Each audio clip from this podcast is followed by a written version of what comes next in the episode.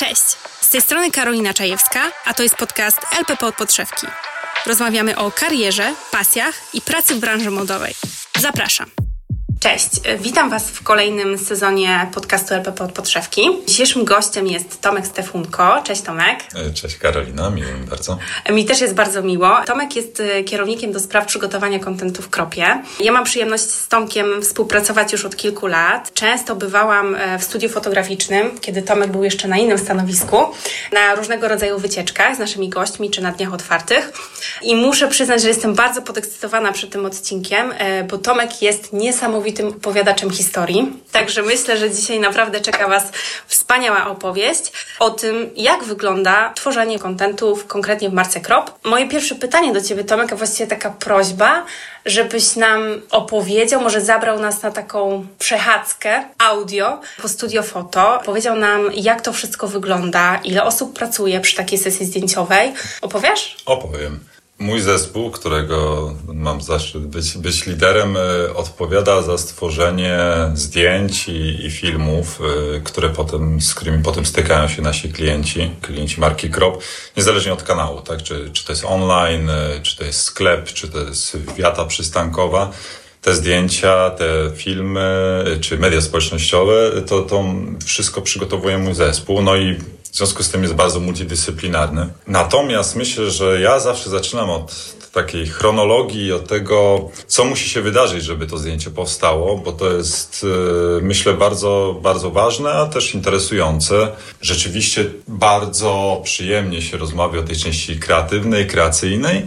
Natomiast zanim do tego dojdzie, y, kolekcja musi do nas trafić. I tutaj bardzo duża praca i współpraca naszego zespołu do spraw operacyjnych z kupcami, działem produktu, żeby sample, czyli te produkty trafiły do nas w odpowiednim czasie. No i ten nasz zespół operacyjny musi je przyjąć, e, wprowadzić do systemu e, naszej aplikacji PCM, potem wyprasować, katalogować, e, opisać, kiedy on wchodzi do sprzedaży. Jeden zdanie, cała ta logistyka, część organizacyjna jest niezwykle istotna żeby na końcu zespół kreatywny e, i produkcyjny mógł się skupić po prostu na robieniu zdjęć, mm -hmm. na tworzeniu kontentu. Na kreacji. Że, mm -hmm. I żeby oni robili te rzeczy, które rzeczywiście są ważne w danym momencie. I pewnie takim naszym podstawowym zadaniem e, jest robienie zdjęć do sklepu internetowego marki Krop. Tworzymy dwa rodzaje zdjęć. Jeden są packshoty techniczne, po prostu techniczne zdjęcia produktów na tak zwanym wieszaku. E, a drugie no to zdjęcia oczywiście na modelach i modelkach. Mm -hmm. Myślę, że tutaj szczególnie pewnie e, ciekawa tak? Jest, jest, jest ta droga, droga produkcji i warto to sobie opowiedzieć. Musimy spojrzeć, jak wiele tych produktów mamy do sfotografowania w najbliższym czasie, ze względu na, na to, jak wiele z nich wchodzi do sprzedaży w najbliższym okresie. No i decydujemy, że trzeba zabukować na konkretną ilość dni modelkę, modela. No i tutaj już nasza producentka wspólnie z zespołem operacyjnym decydują, ile tych dni potrzeba, to ona to musi skorelować z dostępnością naszych fotografów, stylistek, wizerzystek, sprawdzić, czy cały zespół jest na miejscu, no i zdecydować, jak ile tych dni produkcyjnych musi powstać. Kiedy już wiemy, ile tych dni ma być, producentka nawiązuje kontakt z agencjami modelingowymi. Jest to kilkadziesiąt agencji w Polsce, ale też w Europie, w poszukiwaniu ciekawych twarzy, czasami już tych, które u nas były, czasami może kogoś nowego szukamy, może kogoś bardzo specyficznego pod konkretną kolekcję. Tutaj wiadomo, odbywają się jakieś negocjacje e, finansowe, etc. Upewniamy się, jak aktualnie wygląda model modelka, czy pasuje do naszego brandu na pewno w danej chwili, no i bukujemy Zapraszamy ją wtedy zwyczajnie z tygodniowym, dwutygodniowym wyprzedzeniem na, na przykład trzy dni sesyjne. Informujemy zespół, producentkę informuje zespół grafikiem na przyszły tydzień, że mają taką a taką ilość dni z taką modelką. Wizerzystka przygotowuje się do stworzenia wizerunku dla danej modelki, bo wiadomo, że daną modelkę możemy spotkać w różnych brandach i tak się często u nas dzieje. Ten rynek nie jest ogromny.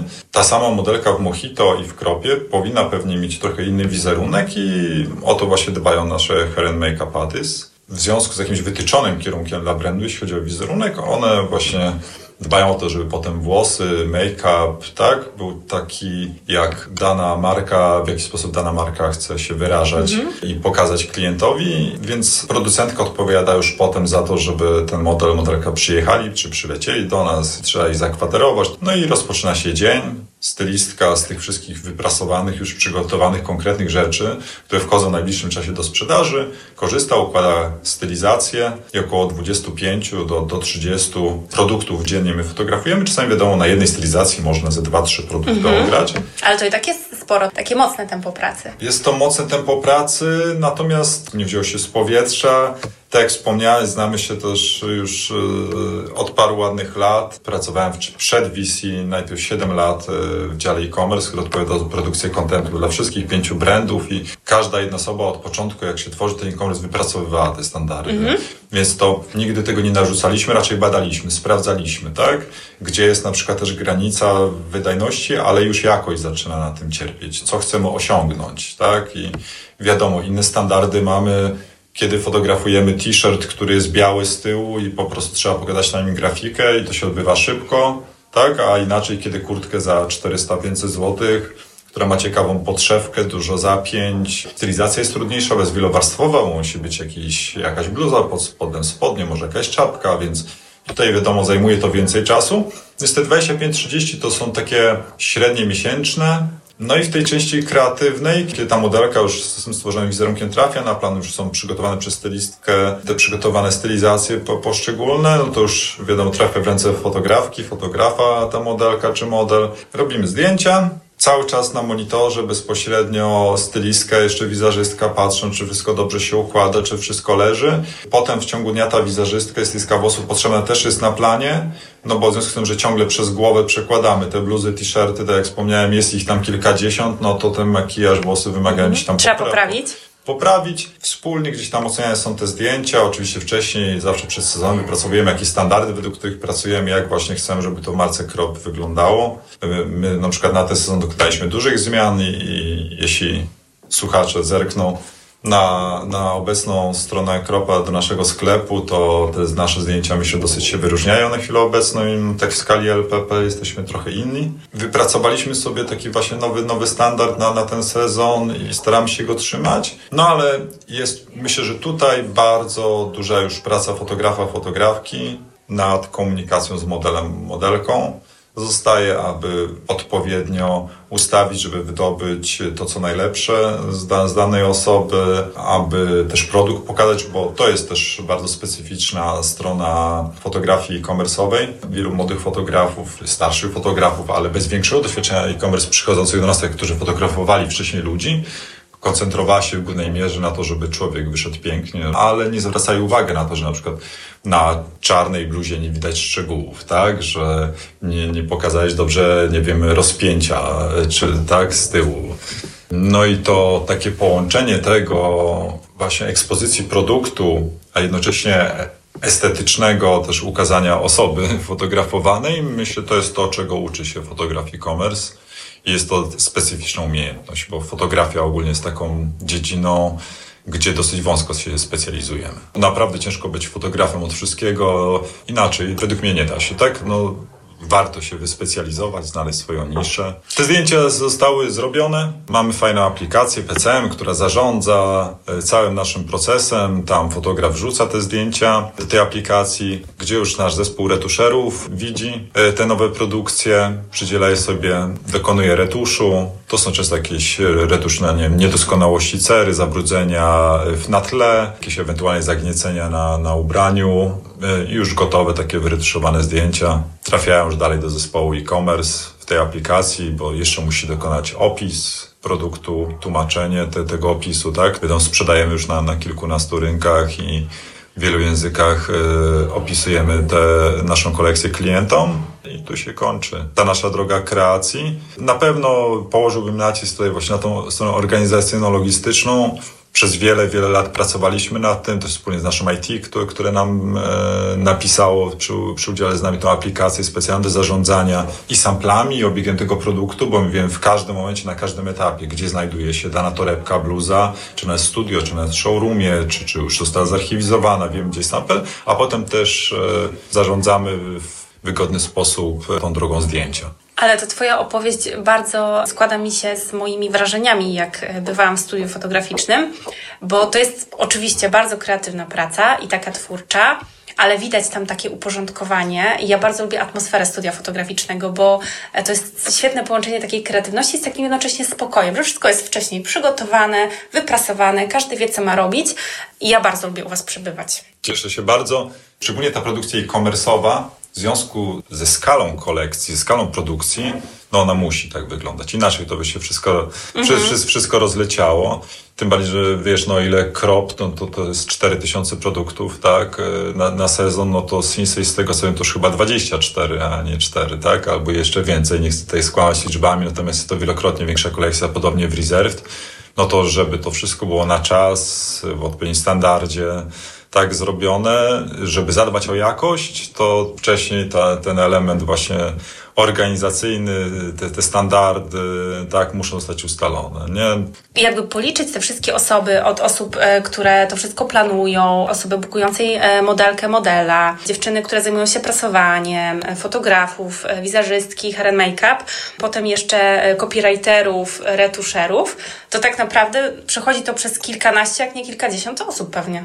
Tak, to się zgadza i właśnie dlatego to trzeba było tak poukładać i stąd też powstanie tej aplikacji. Wiesz, jakieś jeszcze 7 lat temu, 6, gdy tej aplikacji nie było, pracowaliśmy na Excelu, Wordzie i wiesz, no, no bywało tak, że no gdzie jest ta torebka, bo wiesz, bo ile no kurtkę na przykład trochę trudniej zgubić pomiędzy studiem a showroomem, to już łańcuszek na przykład, czy spinki do włosów, potrafiły, wiesz, no fruwać w kartonach. A tam macie dużo rzeczy. Jest to dużo, jest to dużo, chociaż na pewno tutaj szczególnie Sinsei myślę może się wypowiedzieć, bo skala tak e, kolekcji, jeśli chodzi o dodatki, tak, gumki, rzeczy dla piesków i tak dalej, no inaczej byśmy się w tym nie połapali. Ja owszem pracuję w marce Krop, natomiast pewnie gdzieś ta moje wieloletnie doświadczenie wielobrandowe to też skutkuje tym, że czasami wypowiadam trochę szerzej mhm. i, i trochę też o innych brandach, no ale wszyscy pewnie dzisiaj i korzystamy z tego doświadczenia komersowego. Tak, ta produkcja jest na różną skalę, ale wygląda to dosyć mhm. podobnie międzybrandowo. Od y, dnia, w którym realizowana jest sesja zdjęciowa, mhm. do momentu, kiedy te zdjęcia pojawią się na stronie online'owej sklepu, ile mija czasu? Tak średnio. Teoretycznie tak, patrząc roboczo, jeśli na przykład nie masz innych zadań i coś jest priorytetem, to około trzech dni. Mega szybko. Bo jednego dnia są robione zdjęcia, drugiego powinien dokonać się retusz i trzeci dzień to jest po stronie działu e-commerce, jeśli chodzi o opis, tłumaczenia i akceptację. Więc tak patrząc na robocze godziny, mogę powiedzieć o trzech dniach i w przypadku pilnych, takich na przykład spóźnionych dostaw, kiedy już praktycznie rzecz powinna się sprzedawać, jeszcze nie ma zdjęcia i tak działamy, to staramy się tak trzymać właśnie, że to dwa, trzy, trzy dni. Normalnie ten proces jest troszeczkę trochę bardziej rozwleczony, kiedy właśnie wpadają nam dodatkowe jeszcze produkcje poza e-commerce'owe. Zaskoczyłeś mnie. Myślałam, że że tydzień. Także... Nie, nie, nie. Przy czym mówię tu też, też za kropa, tak? Może to inaczej wyglądać trochę, trochę w reserved. Jasne. Wróćmy do tego tematu, y, o którym już napomknąłeś, czyli sesje wizerunkowe. Y, jak to wygląda? Myślę, że to jest też e, dosyć e, charakterystyczne akurat dla mojej marki. Dwa i pół roku temu, kiedy powstał e, ten dział z rozbicia z starego zespołu e-commerce na brandy i kiedy połączyliśmy się z dotychczasowym działem marketingu Krop, naprawdę początek pandemii, trochę byliśmy po takich pierwszych lockdownach i przyszło trochę luzu latem i była potrzeba e, takiego czegoś świeżego, nowych, fajnych produkcji, znowu zachęcenia klientów e, do powrotu do sklepów. I razem z szefem, z Rafałem Dobrowskim zastanawialiśmy się, jak zrealizować przy ówczesnych budżetach, Rafał poznawał trochę jeszcze możliwości mojego zespołu talenta i zaproponowaliśmy, że sami zrealizujemy na Back to School na, na wrzesień sesję zdjęciową y, połączoną z wideo. Nasz ówczesny fotograf, y, Kazek, który, który przejawiał zawsze chęci do, do produkcji wideo, dostał szansę. Zrealizowaliśmy taką produkcję właśnie i fotograficzną, i wideo do, do jednej takiej mini kampanii wrześniowej. Gdzieś potem te efekty w zgodnej ocenie brandu. Produkcja była bardzo pozytywnie zauważona, chwalona i postanowiliśmy iść tym tropem i dać zespołowi, ludziom gdzieś się rozwinąć, że może tędy droga, że niekoniecznie trzeba wynajmować wielkie studia produkcyjne z Warszawy czy czy Londynu i myślę, że tutaj też duża rola naszego szefa w synchronizacji działań wszystkich naszych zespołów, art dyrektora, koordynatora digital marketingu, że zgranie naszych działań doprowadziło do tego, że moje zespoły lepiej zrozumiały, na czym polega kreowanie wizerunku dla naszej marki i dzięki temu były lepiej przygotowane do tego, żeby sprostać tym produkcjom. Pierwszym takim poważnym krokiem już po tej sesji udanej, potem były, było kilka mniejszych sesji, ale pierwszym poważnym krokiem był już wylot do Hiszpanii. Praktycznie niemal tylko naszego zespołu. Tu jeszcze przy pomocy Marcina Chryniewicza, głównego fotografa Reserved, ale cała reszta zespołu była nasza. Pojechaliśmy do Alicante, gdzie w 5 dni zrobiliśmy chyba 8 sesji zdjęciowych, e, film. Tam już Kazek właśnie e, kręcił, potem montował, e, montował dźwięk, ciął, koloryzował i, i efekty tej kampanii, a tych poszczególnych sesji właśnie w Alicante już myślę tak ostatecznie przekonały nas wszystkich, bo potem efekt oczywiście pokazujemy dyrektorom, liderom pozostałych e, działów w firmie, tak, i produktowi, i omnichannelowi, i gdzieś efekty całej tej kampanii bardzo się spodobały, no i poszliśmy tą drogą. Oczywiście nie da się ukryć, że jest to też, jeśli chodzi o budżet firmy, bardzo korzystne rozwiązanie, ale gdyby tam nie było jakości, gdyby to nie było dla nas na, naprawdę super, no to nie robilibyśmy tylko dlatego, że to jest tanie. Więc tutaj, tutaj rzeczywiście mój zespół gdzieś tam pod tym e, artystycznym przywództwem e, Bartka, naszego art dyrektora, no naprawdę dał radę i praktycznie 90% kolejnych sesji wizerunkowych, tak do dzisiaj, w tym kolejna kampania w Berlinie realizowana w zeszłym roku, to już jest autorstwo autorstwo wewnętrzne naszego VC i, i mówię tutaj wsparcie i pomysły i Bartka, ale i zespołu Ewy z digital marketingu, to wszystko razem naprawdę super. Fajnie się, się spina. Potem zespół Zosi Kastelik, e, tam wiem, fajnie to przykłada na, na pomysł na sklepy, na witryny, no bo dzięki temu myślę, że, że to wszystko dzieje się wewnętrznie i w takiej fajnej synergii, to ten główny cel, który na nas spoczywa i po to te VC powstały, te działy komunikacji wizualnej, żeby ten klient Kropa w tym przypadku, niezależnie od tego, czy wchodzi do sklepu stacjonarnego, czy na stronę internetową, czy na Instagrama, żeby miał te same wrażenia, żeby ten sam sposób brand nasz do niego przemawiał, podobnie się komunikował pod każdym względem, czy języka, czy zdjęcia, wizerunku modela. Myślę, że dzięki tym działaniom i tej naszej współpracy udało, udaje nam się to osiągać. Na dzień dzisiejszy no, myślę już naprawdę fajnym, zadowalającym stopniu. To jest pewnie największa zaleta takiej, ja bym trochę kameralności. Kropa, tak? Nie, nie, jesteśmy może duzi, jeśli chodzi o liczbę osób, natomiast myślę, że bardzo zgrani. Zespoły tworzy fajny miks ludzi młodych, z fajnym spojrzeniem, ale też z ludźmi bardzo doświadczonymi. Tak, ja jestem 10 lat w firmie, Bartek już chyba też z 13 jeszcze 14. Trochę tutaj siedzimy, ale też to nie jest tak, że się zasiedzieliśmy. Nie? Każdy z nas trochę, trochę wędrował po różnych działach, zespołach, zespołach, odpowiadał za różne działania i myślę, że to dzisiaj procentuje, kiedy połączyliśmy siły.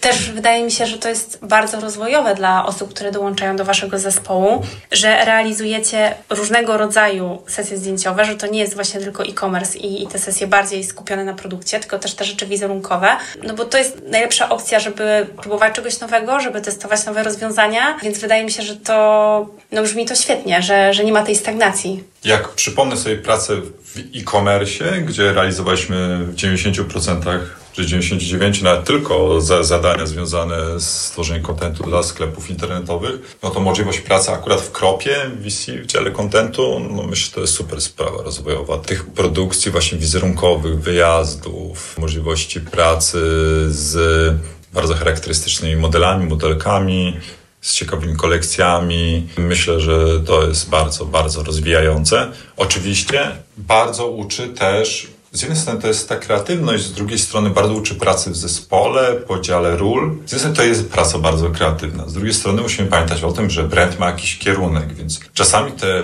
sesje wizerunkowe wbrew pozorom są trochę trudniejsze, bo czasami trzeba na nich po prostu zrealizować wytyczne wcześniej ściśle ustalone Jasne. u góry, gdzie ten kierunek artystyczny jest bardzo wyraźnie nakreślony, gdzie wizerunek modelki powinien być e, bardzo e, wyraźnie, ma jakieś standardy wcześniej ustalone i Tutaj nawet nasi najlepsi specjaliści, tak, muszą potem wykonać pewne zalecenia, ale myślę, że to na dłuższą drogę jest fajna nauka, bo koniec końców, działając czasami w ten sposób, można potem dojść do miejsca, gdzie się samemu wyznacza te standardy i kierunki. No i pewnie tak się wszyscy rozwijamy. Myślę, że taka też trochę moja droga, droga, droga w tym wszystkim była. Bo kolekcja to jest zawsze jakaś historia. Nasi projektanci razem z, z kupcami i z pozostałymi osobami zespołu DPP tworzą te kolekcje na podstawie moodboardów y, i, i do tego jest określona historia. Domyślam się, że potem tą historię przekazują Wam. Tak, Macie tak, jakąś tak. świadomość, jak to ma wyglądać Tak. i rozumiem, że potem powstaje pewien scenariusz tego, jak Wy to chcecie pokazać ym, poprzez wideo i, i sesję zdjęciową? Co dwa miesiące zespoły produktowe y, pod przewodnictwem head designerów prezentują nam kolekcję na kolejne dwa intake'i. Dawno mieliśmy prezentację 5 i 6. Czyli, Czyli to jest maj i czyli- czerwiec. Czyli kolekcja na maj i czerwiec, więc oglądaliśmy to już z pewnym wyprzedzeniem. My podczas takich spotkań decydujemy wspólnie, dyskutujemy, które kolekcje mają potencjał. Przy czym dzisiaj, po takich trochę, może nawet nie kosmetycznych, ale większych zmianach strategicznych w kropie, my przede wszystkim patrzymy na kolekcję pod kątem aktywności. Dla nas w kropie obecne, obecnie bardzo ważne są aktywności młodzieży, szczególnie typu jazda na deskorolce, ogólnie sport, taniec. I patrzymy, jaki potencjał dane kolekcje mają po danej aktywności i potem w takim kierunku, w takim duchu staramy się zorganizować sesje zdjęciowe. I dzisiaj nawet do takich sesji wizerunkowych bardziej szukamy nie modeli typowych, a ludzi z pasją, zajawką, pewnymi umiejętnościami właśnie jak, nie wiem, skateboarding, taniec. E, No i będziemy to pewnie rozwijać jeszcze bardziej i pod tym względem już kolejne kolekcje na sezon AW mają być projektowane, czyli już z myślą o, aktywności. Teraz zadam takie może lekko niewygodne mm, pytanie, bo ja mam taką teorię jednego fakapu, czyli e, zawsze jak tutaj realizuję jakąś sesję zdjęciową czy materiał wideo, to zawsze coś tam małego no nie wyjdzie, co, czy coś nie przyjdzie, o czymś zapomnimy, coś musimy na szybko zmienić. Zdarzają Wam się takie sytuacje? No myślę, że nie raz. My, my, my, myślę, że nie raz, ale to no, no od tego, od tego mamy, wiesz, już tak do, doświadczony zespół. Wiesz co, myślę, że taki chyba flagowy, flagowy faka był na, na, na kampanii w Berlinie był taki, że jedna z modelek, a to byli modele miejscowi, modelka powinna była być na planie rano, Tak. Potem miała trochę przerwy i puściliśmy ją i dwójkę innych modeli, bo stwierdzili, że pójdą sobie razem gdzieś na lunch. My wtedy z inną grupą modeli robiliśmy inny materiał i potem ci wszyscy modeli, modele razem mieli na takim zwieńczeniu po południu przed zachodem słońca na końcową scenę się pojawić i ta modelka się nie pojawiła. Ups. Nie, Nie odbiera telefonów, a i agencja też nie odbierała. Jak spiąć w takim razie tę historię? Ona wcześniej była jako pojedyncza osoba, teraz robimy grupę, wiesz, no tam było po prostu burza mózgów, jak to wszystko przerobić, żeby to dalej wyszło ok, żeby było w miarę logiczne na tym, na tym filmie kampanijnym, żeby liczba ludzi się zgadzała i no trochę nas to e, kosztowało wysiłku intelektualnego i kreatywnego, ale, ale daliśmy radę. Nie, no to, to są, są takie historie, się zdarzają. Najczęściej właśnie jak jesteś, nie wiem, tysiąc kilometrów od domu i w obcym kraju i na zbyt wiele nie masz wpływu, ale no Ale nie ma sytuacji bez wyjścia. nie, nie, chyba nie. To jest trochę też takiej adrenaliny, wydaje mi się, no i przez to się uczymy, nie? Tak, wiesz, no znam dużo anegdot, wiesz, jedziesz właśnie 300 kilometrów na sesję i się okazuje, że nie masz, nie wiem, baterii do aparatu, nie? na przykład, tak? Ale wiesz, to są wszystko sprawy, no to, nie wiem, produkcja jedzie i stara się kupić jak najszybciej, nie? No to są, są, są takie, takie historie, zdarzają się.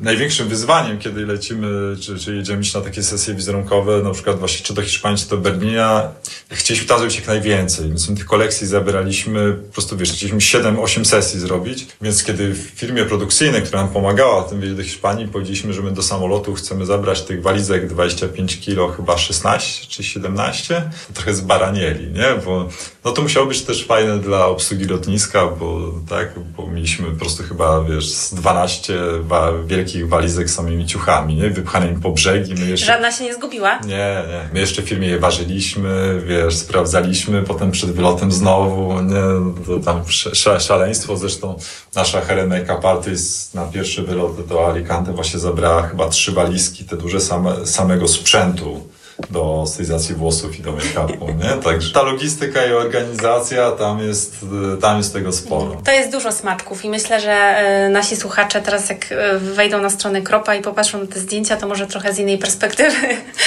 no, że fa- będą fajnie. wiedzieli, ile tam tej pracy i tych e, akcji jest. Fajnie, fajnie. No zresztą tak jak wspomniałeś o tych wycieczkach, tak? Ja gdzieś tam, może już nie w takim wymiarze jak kiedyś, ale, ale teraz też mi się zdarza. Niedawno znowu nie, zespół Stilki Codes nowych pracowników był i mam wrażenie, że to szczególnie ludziom, którzy na co dzień nie mają styczności właśnie z prasą naszego działu, to niesamowicie otwiera oczy. Mhm. Tak, że mogą to sobie wreszcie tak zobaczyć, jak to wygląda. Trochę wszyscy zawsze podkreślają, myślę, skalę tego, skalę produkcji, to robi wrażenie. My jeszcze mamy tę przestrzeń połączoną z Sinsejem, gdzieś tam ją współdzielimy i te dwa nasze brandy połączone, ta ilość studiów, kolekcji, fotografów, stylistek, mm. tak, no to, to, to robi wrażenie po prostu na pewno skala tego przedsięwzięcia. Tak, tak, bo e, wszystkie e, nasze studia fotograficzne są e, właśnie w Pruszczu Gdańskim, natomiast Wy też macie tutaj taką mniejszą przestrzeń u nas w Gdańsku przy biurze Nałąkowej. Tomek, jakbyś tak w skrócie określił swoją rolę jako kierownika do spraw przygotowania kontentu? Dla części fotograficznej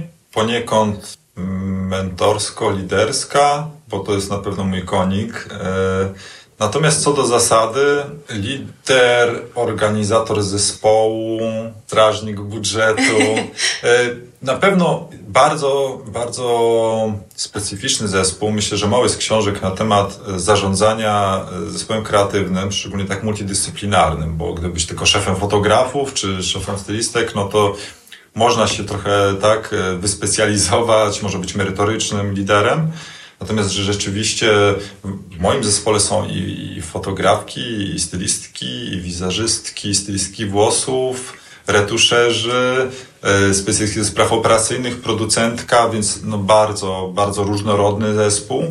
Pewnie moim głównym zadaniem jest to, żeby im pomóc w organizacji pracy, właśnie pilnowanie tej, tej strony organizacyjno-logistycznej, całego tego zaplecza, tak, że tak dostarczyć im wszelkie narzędzia, tak im to wszystko zorganizować, żeby oni mogli po prostu zająć się robieniem zdjęć w ogólnym tego słowa znaczeniu. Pewnie muszę, tak muszę, chcę patrzeć, myśleć o ich rozwoju, e, czyli, czyli pewnie moim zadaniem jest też takie pilne obserwowanie, wnikliwe w jaką stronę y, konkretny członek zespołu się rozwija, jakie są jego mocniejsze, słabsze strony, no bo mamy bardzo dużo różnych zadań. Ktoś może na przykład się lepiej czuć, teraz robimy coraz więcej produkcji o takim trochę wajbie bardziej y, TikTokowo-instagramowym, tak? I mam obecnie i wideografera, i montażystę, ale obaj się zajmują kręceniem ty, tych treści wideo i jeden się czuje lepiej trochę krótkich formach, drugi długich i gdzieś to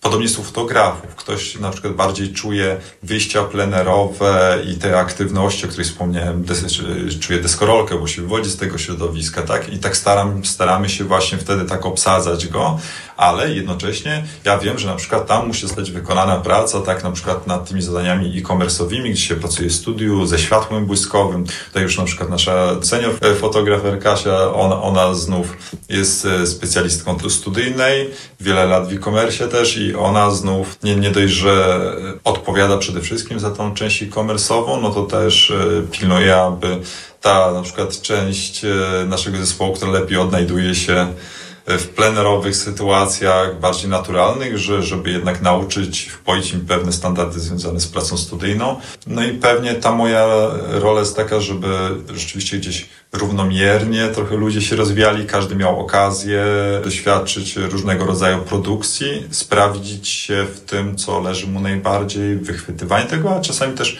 motywowanie, żeby spróbować. To dla nas wszystkich, chyba dla mnie też, tak, że wyjście poza strefę komfortu, spróbowanie coś, czego nigdy nie robiliśmy, a nuż widelec. Myślę, że to też jest charakterystyczne akurat dla Kropa, że właśnie mamy przestrzeń na to, jesteśmy trochę inni. Czasami możemy właśnie ogólnie poza taką strefę komfortu wychodzić w miarę zdrowego rozsądku i trochę poeksperymentować. I, I, myślę, że zarządzanie tym eksperymentowaniem, e, dawanie czasami wolnej ręki, to pewnie to jest też jedno z moich głównych zadań. No i oczywiście tego wszystkiego dochodzą te nudne rzeczy, e, budżetowanie, wydajności, strate, tak. stra, strategie, strategie, jeszcze raz strategie prezentacje o tym, co robimy, co zrobiliśmy. Tutaj staramy się bardzo gdzieś przejrzyście pracować. Pozostałym działom w naszym brandzie gdzieś na, na bieżąco zawsze pokazujemy, opowiadamy, co zamierzamy zrobić, co zrobiliśmy, żeby wszyscy byli ok z tym, jak ten nasz brand wygląda, no bo koniec końców to w przypadku działu produktu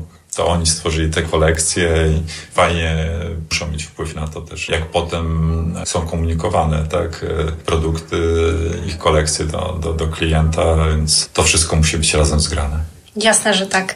Wspomniałeś wcześniej, e, że sam zaczynałeś jako fotograf w LPP. Pamiętasz swój pierwszy aparat? Ja już jestem dzieckiem cyfrowym. Co prawda, mój pierwszy aparat to była smiena jeszcze analogowa, ale to, to były takie czasy, nie wiem, 10-11 lat, ale w moim domu zawsze fotografia była bardzo ważna. Myślę, w wielu polskich domach. Myślę, że taki obrazek dla mojego pokolenia, gdzie w weekend na wannie rozstawiono kuwetę z odczynnikami, na pralce powiększalnik, tylko czerwone światełko do łącze, tylko krzyczał nie wchodzić tak, gdzie wywoływaliśmy razem zdjęcia gdzieś tam z rodzinnych wakacji. Tata jest pasjonatem, nie był nigdy profesjonalistą, ale ogromnym pasjonatem fotografii. Mi się gdzieś mi to zaszczepił, pierwsza pewnie zmiana, ale potem po latach, latach e, mojej gdzieś tam sportowej raczej fascynacji. Przez prawie 15 lat wyczynowo grałem w koszykówkę i w okresie studiów gdzieś fotografia do mnie wróciła, szczególnie po kontuzji, to, to była jakaś odskocznia, jakiś zamiennik e, na gdzieś taką realizację siebie samego. I to, to był początek takiej ery cyfrowej. I już wtedy pierwsza lustrzanka cyfrowa, wyjazd do Londynu na wakacje w czasie studiów, w związku z tym, że ten wyobraźnia, tak, mu został pobudzony tymi nowymi widokami wielkiego miasta, to jeszcze pobudziło mnie do jakiejś tam właśnie twórczości, tak, i uwieczniania tego, tego co widzę. się okazało, że chyba podobno całkiem nieźle to uwieczniałem i starałem się bardzo dużo w tym okresie oglądać, e, podpytywać, uczyć się, czytać. No i się rozwijałem bardzo mocno w, te, w, tą, w tę stronę fotografii. Stała się dla mnie takim substytutem, bo przez wiele lat myślałem, że będę grał w koszykówkę, to była moja wielka pasja i szukałem czegoś, czegoś w zamian. I okazało to chyba równie mocno, równie wielką, jak i większą pasją ta, ta fotografia. I tak, rozwijałem się w wielu dziedzinach fotografii, próbowałem najróżniejszych rzeczy, ślubów, e, chrzcin, Natomiast ostatecznie, tak jak wspomniałem, fajnie się wyspecjalizować w danej dziedzinie i ją tak drążyć, żeby być wy, wy, wybitnym, tak nie, nie wszystkiego po trochu, no i ostatecznie ta praca z produktem. Czyli pakszoty. Pakszoty, ale bardzo precyzyjne, dobrze oświetlone. Ba, bardzo lubię pracę z materią, która jest zależna ode mnie w prawie 100%. Jak można usłyszeć, dużo mówię i jestem osobą towarzyską.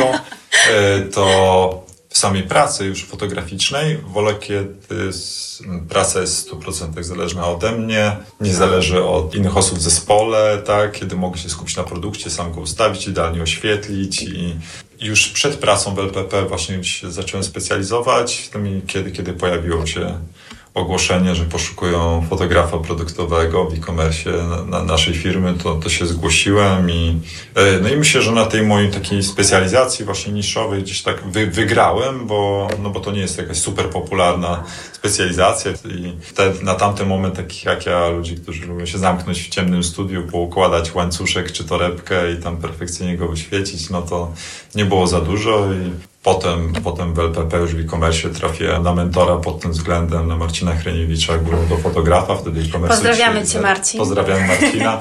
Marcin już też występował. Tak, jak chcecie, to możecie zajrzeć do e, odcinka z Marcinem, bardzo zachęcam. Tak, no i to kolejna rzecz, którą myślę, LPP też mi dało, była bardzo ważna w moim rozwoju, czy spotkanie odpowiednich ludzi na swojej drodze. I pierwszą, myślę, tak bardzo ważną był, był Marcin Komentar, jeśli chodzi o ten rozwój y, jako fotografa. Ogromna, duża nauka, możliwość czasami nawet tylko przypatrywania się po prostu pracy, ale godziny przegadane, czy przestawić lampę tu, czy postawić tam, jak to zmienić. Marcin też no, ogromna wiedza, ciekawe połączenie, bo z jednej artysta, z drugiej strony ogromna wiedza techniczna i to, to połączenie. No potem te zespoły zaczęły się ogromnie rozrastać, te e-commerce'owe i gdzieś ta droga lidersko-menadżerska i tak do dzisiaj rozwijana i kolejne osoby już z tej działki lidersko-menadżerskiej na, na swojej drodze, w tym, w tym obecny szef, szef Rafał, i, ale też moi współpracownicy, od których fajnie bardzo się uczę, Zosia, Ewa Bartek. Myślę, że wiesz, ja wiem, że to jest taka, tak się mówi, tylko czasami pod publiczkę, że, że pracy, że nie tylko pieniądze, ale że ludzie, atmosfera, ale no ja to naprawdę potwierdzam. Wiesz, no za darmo nikt nie pracuje, ale rzeczywiście osoby, które spotkałem drodze, z którymi współpracuję na dzisiaj, myślę, że to jest ogromny plus, mhm. plus. Ale po was też widać, że jesteście takim zgranym teamem. Cieszę się bardzo. Cieszę się bardzo, no na pewno super się uzupełniamy, mhm. bo to, to jest bardzo ciekawe. Myślę, że chyba każdy z nas jest trochę z innej bajki, a dzięki temu każdy nas coś innego wnosi. E, twoja historia też jest dla mnie takim e, dobrym przykładem tego, że my naprawdę nie jesteśmy czarno-biali, bo tak jak mówię, jesteś osobą bardzo towarzyską, ale wolałeś pracować bardziej z produktem, no ale w tym momencie e, pełnisz stanowisko kierownika, takie liderskie i współpracujesz z ludźmi i to właśnie czasami naprawdę trzeba trochę poszukać siebie i, i to nie zawsze jest takie zero-jeden, nie? Nie jest 0,1. Wiesz, ja, ja dzisiaj nawet jak coś mi się nie udało kiedyś na jakimś etapie, czy młodości, kupię decyzję, to jednak sporo mi nauczyło. Bo kiedyś na przykład myślałem, że kurczę, te 15 lat gry w koszykówkę to takie wiesz do śmietnika wyrzucić, bo już wtedy może mogłem się czegoś uczyć, wiesz, konkretnego. Ale wiesz, no sobie, byłem w drużynie, byłem kapitanem drużyny, funkcjonowałem w teamie, gdzie każdy musiał się uzupełniać, trochę brać odpowiedzialność i mam wrażenie, że to ta, ta przygoda, ten cały ten etap znów sportowy, miał ogromny wpływ na mnie potem, jaki jestem dzisiaj też w pracy, jeśli chodzi o współpracę w zespole. Tak, po prostu jak to sobie przeanalizuję, to, to tak widzę w różnych doświadczeniach życiowych, wcześniejszych, jakieś cegiełki, które dzisiaj zbudowały, co, gdzie jestem, co robię. I myślę, myślę, że to, to jest bardzo fajne i pokazuje, jak bardzo różni jesteśmy gdzieś moja 14-letnia córa, która obecnie będzie zdawała egzamin ósmoklasisty, wybiera się do liceum i tak strasznie się denerwuje, że ona to jeszcze nie wie, co ona chce robić w życiu. Tak, kim chce być, czy ona jest ścisła, czy ona jest humanistyczna. I myślę, że gdzieś tam przedstawianie różnych dróg właśnie życiowych, możliwość opowiedzenia na moim przykładzie, tak, że moja żona wybrała sobie zawód w wieku 10 lat i do dzisiaj się tego trzyma, a, a ja e, grałem w koszykówkę, studiowałem politologię i dzisiaj jestem liderem produkcji kontentu mm -hmm. w dziale komunikacji wizualnej, no to myślę, że to są fajne drogi, fajnie, że dajesz ty też tą właśnie przestrzeń, taką platformę, żeby opowiedzieć trochę o tych doświadczeniach. Myślę, że jeśli, jeśli kogokolwiek to zainspiruje, Albo uspokoi trochę. Albo uspokoi. Znowu się powtórzy do tego wyjścia poza strefę komfortu, otwarcia się na, nie wiem, mhm. czasami na zmiany w życiu, na, na poznanie tak. czegoś nowego. Oczywiście, że tak. No, same nagrywanie podcastów to było dla mnie wyjście poza strefę komfortu i no mam nadzieję, że, że warto dla naszych słuchaczy, że tak się stało. Także totalnie się pod tym podpisuję i ja też mam taką misję, żeby mówić o tym, że no naprawdę nie musimy wszystkiego wiedzieć, ani w wieku 18 lat, 30 też nie, życie się zmienia i my też możemy sięgać po, po nowe. No dobrze, a powiedz mi w życiu prywatnym robisz jeszcze sobie tak zdjęcia na wakacjach? Masz taką jeszcze zajawkę? Wiesz co, tak, chociaż ja, ja bardzo mimo wieku no bez e, przesady. Jestem, jestem wkręcony trochę te młodzieżowe zajawki. Jak wspomniałem, mam 14-letnią córę i trochę staram się rozumieć, być na bieżąco z trendami TikTokowymi. Robię z córą Birile i Myślę, Co robisz z córą? Biril to taka aplikacja też jest, wiesz co, naj, najbardziej popularna aplikacja zeszłego roku wśród młodzieży. Biril, która ma być taką odpowiedzią na Instagrama. Okej, okay. już kojarzę. I pokazujesz mhm. tu, gdzie jesteś tak. w tej chwili, masz dwie minuty tam w określonym momencie dnia na zrobienie zdjęcia i robisz i przednią, i z kamerą, mhm. i selfie i tak jak naprawdę bez retuszu, bez, bez niczego i to jest taka nowa, nowa historia młodzieżowa i gdzieś tam Chyba tak właśnie bardzo stałem się cyfrowy, komórkowy. Robię bardzo dużo zdjęć, ale mam takie doświadczenie już trochę, że fajnie mieć w telefonie, sobie pooglądać. I ja oczywiście jestem z tych, co właśnie tak dosyć niestandardowo używają telefonu, no bo ja sprawdzam sobie ekspozycję tego zdjęcia, staram się je odpowiednio wykadrować, by było fajnie doświetlone, skomponowane i tak dalej, więc nie jestem takim tak cykaczem, który staje na wprost, prosto trzaska, więc ja dosyć świadomie używam też aparatu nawet w komórce, ale, ale tak trochę, no tak na komórkę się przerzuciłem. Chyba więcej bardziej teoretykiem dzisiaj mhm. stałem, ja tych zdjęć się narobiłem, tak, też, też przez 6 lat e-commerce'u i takie chyba te moje zapędy i predyspozycje właśnie bardziej liderskie i pedagogiczne trochę tak przeważyły i ja dzisiaj bardzo dużo lubię rozmawiać o fotografii, rozkładać ją na czynniki pierwsze, trochę uczyć, trochę podpowiadać i pewnie na dzień dzisiejszy chyba bardziej sobie mogę powiedzieć jako o teoretyku fotografii mm. niż, niż o fotografię. Jasne. A jak odpoczywasz po pracy? E, szukam inspiracji non-stop. Właśnie fotograficznych, filmowych. Ja jestem bardzo obrazkowym człowiekiem. Śmieję, może nawet nie śmieszne, ale trochę uzależniony jestem, jestem od obrazków, od seriali głównie.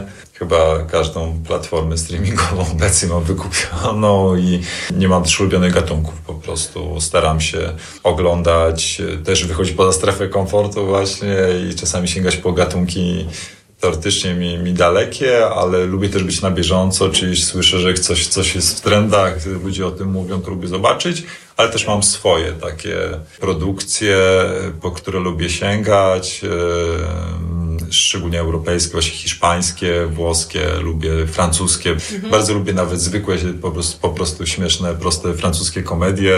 One mają swój specyficzny urok. Pewnie ich fabuła i poziom gry są bardzo podobne do polskich, które są obsmarowywane, ale jakoś ten vibe francuski powoduje, że one dostają jakiegoś dodatkowego smaczku i są coraz zabawniejsze ale staram się też szukać e, seriali czy filmów, które bardzo mnie inspirują pod względem obrazu, kadrów, kompozycji. Jestem ogromnym fan, fanem Vince'a Gilligana, twórcy sagi całej Breaking Bad i Better Call Saul, gdzie on doprowadził sztukę filmowania do jakiejś perfekcji, jeśli chodzi o kompozycję obrazu, kadrowania. Tam najbardziej prozaiczne czynności są y, sfotografowane, sfilmowane na, na, poziomie mistrzowskim, a że to wszystko jeszcze klei się z genialnym aktorstwem, fajną historią i, i zabawą, i morałem, i akcją, y, no to jest chyba, myślę, że moja ulubiona produkcja. Tak wizualnie, Breaking Bad ale nie tylko wizualnie, mhm. ogól, ogólnie. ogólnie. Og, ogólnie. Jakbym musiał stworzyć swój ranking, tak, to, to Breaking Bad, ale połączony z Better Call Saul też, bo, bo Better Call Saul powstało później, ale z prequelem. Mhm.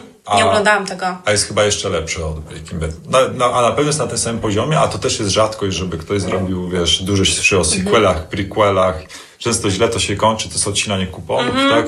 A w tym przypadku, no to, to jest na, naprawdę rewelacja. To, to tak, myślę, jakbym musiał opowiedzieć o takiej jednej produkcji, tak? I czymś, co, co, mnie, co mnie mocno inspirowało gdzieś w ostatnich latach, -hmm. to każdy kolejny odcinek tej sagi. To, to, było, to było coś, co potem gdzieś tam jeszcze w głowie sobie, wiesz, rozkładałem też właśnie na czynniki pierwsze gdzieś z ludźmi w pracy, którzy też akurat oglądali gdzieś to właśnie opowiadanie o tym kadrze, o tej kompozycji, no, Super. no, no bar, bardzo, bardzo, bardzo dobra produkcja.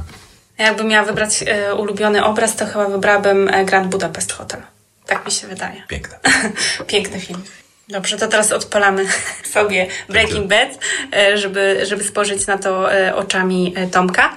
Bardzo Ci dziękuję za tą opowieść. Myślę, że pokazałeś trochę nam, jak to wszystko wygląda od środka. Życzę Ci dalszych inspiracji niesamowitych, no i żebyście dalej kreatywnie się rozwijali w kropie. Dziękuję Ci bardzo. No, tego trzeba nam życzyć. I zdrowia.